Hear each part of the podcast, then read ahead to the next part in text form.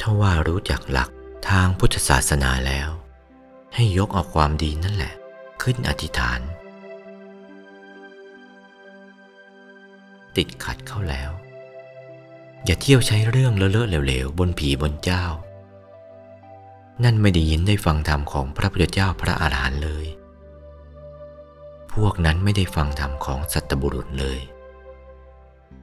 ความเห็นจึงได้เลอะเทอะเหลวไหลเช่นนั้น ไม่ถูกหลักถูกฐานถูกทางพุทธศาสนา ถ้าว่ารู้จักหลักทางพุทธศาสนาแล้ว ต้องยกความขึ้นพูดความสัตย์ความจริง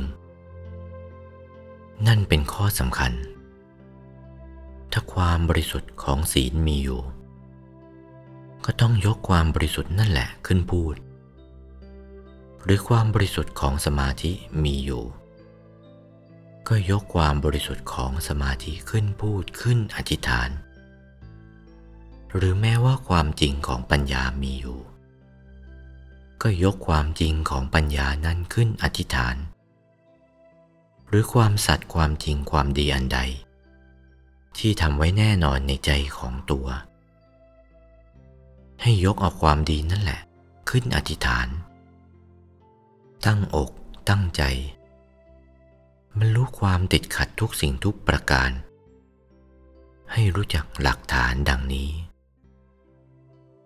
โอวาท พระมงคลเทพมุนี หลวงปู่วัดปากน้ำภาษีเจริญ จากพระธรรมเทศนาเรื่อง โพชงคปริตวันที่ 24 มิถุนายน พุทธศักราช 2497